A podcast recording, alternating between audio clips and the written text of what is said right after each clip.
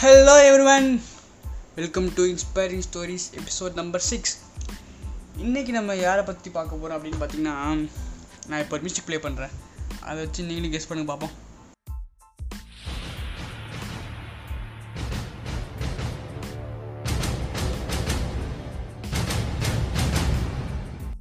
இந்த மியூசிக்கை கேட்டுட்டு பாஷா படம்னு சொன்னீங்கன்னா ஐ எம் வெரி சாரி அது பாஷா இல்லை.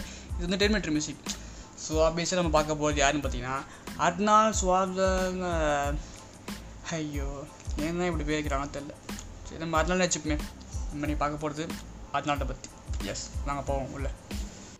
A A R R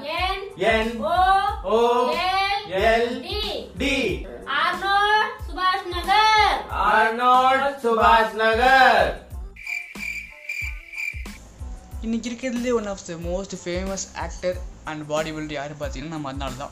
என்னதான் இவர் இப்போ இவ்வளோ ஃபேமஸாக இருந்தாலும் அவர் கடந்து வந்த பாதையில் பார்த்தீங்கன்னா ரொம்ப கஷ்டம்தான். அதனாலோட சைல்ட்ஹுட் வந்து ரொம்ப ஒரு கஷ்டமான சைல்ட்ஹுட்னு சொல்லலாம். ஏன்னு பார்த்தீங்கன்னா இவர் அப்பாவுக்கு டவுட்டு இவன் நம்ம பையன் தானா அப்படின்னு டவுட் இருக்குது அதனால இவர் அப்பா வந்து இவர் அடிக்கிறது உதைக்கிறது அப்படின்னு சின்ன வயசு ரொம்ப அபியூஸ் பண்ணுறாரு இப்படி பல கஷ்டங்கள்லேயே அதனாலோட சைல்டுஹுட் வழக்கு முடிஞ்சு போயிடுது. இது மட்டும் இல்லாமல் அதனால ஒரு ஏழை ஃபேமிலிருந்து வந்தவர் அதனால அவங்க வீட்டில் ஃப்ரிட்ஜ் வாங்குறதே ஒரு பெரிய சாதனையாக பார்த்தாங்க. இப்படி போயிட்டுருக்கு அதனால வாழ்க்கையில். இவருக்கு திடீர்னு ஸ்போர்ட்ஸில் இன்ட்ரெஸ்ட் வருது.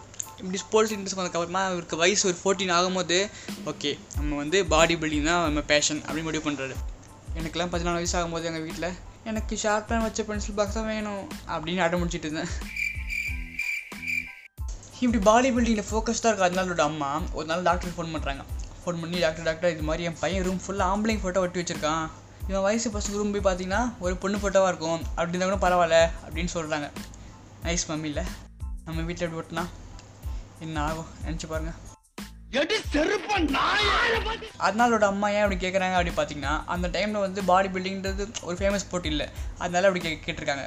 அதுக்கப்புறம் இவருக்கு வயசு இருபது ஆகும்போது இவர் மிஸ்டர் யூனிஸ் காம்படிஷன் வின் பண்ணுறாரு இன் நைன்டீன் சிக்ஸ்டி செவன் இது வரைக்கும் இந்த காம்படிஷனை வின் பண்ணியிருக்க யங்கஸ்ட் பர்சன் யாருன்னு பார்த்தீங்கன்னா நம்ம அதனால தான்.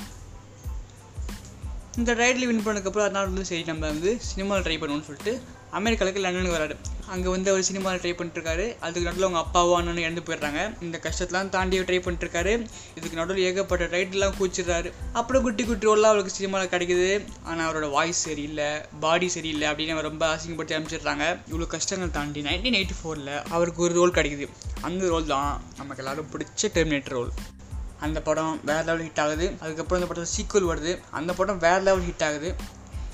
இப்படி எங்கேயோ கீழே இருந்த அர்னால்டு வாழ்க்கை வந்து இந்த படத்து மூலமாக வேறு லெவலுக்கு இந்த அர்னால்டு வாழ்க்கை மூலமாக நம்ம என்ன தெரிஞ்சுக்கணும் பார்த்தீங்கன்னா நம்ம லைஃப்பில் நமக்கு நிறைய கஷ்டங்கள் வரலாம் அவமானம் வரலாம் என்னென்ன வரலாம். ஆனால் அதெல்லாம் நம்ம எப்படி ஒதுக்கி வச்சுட்டு நம்ம கனவு நோக்கி ஓடுறோன்றதான் இருக்குது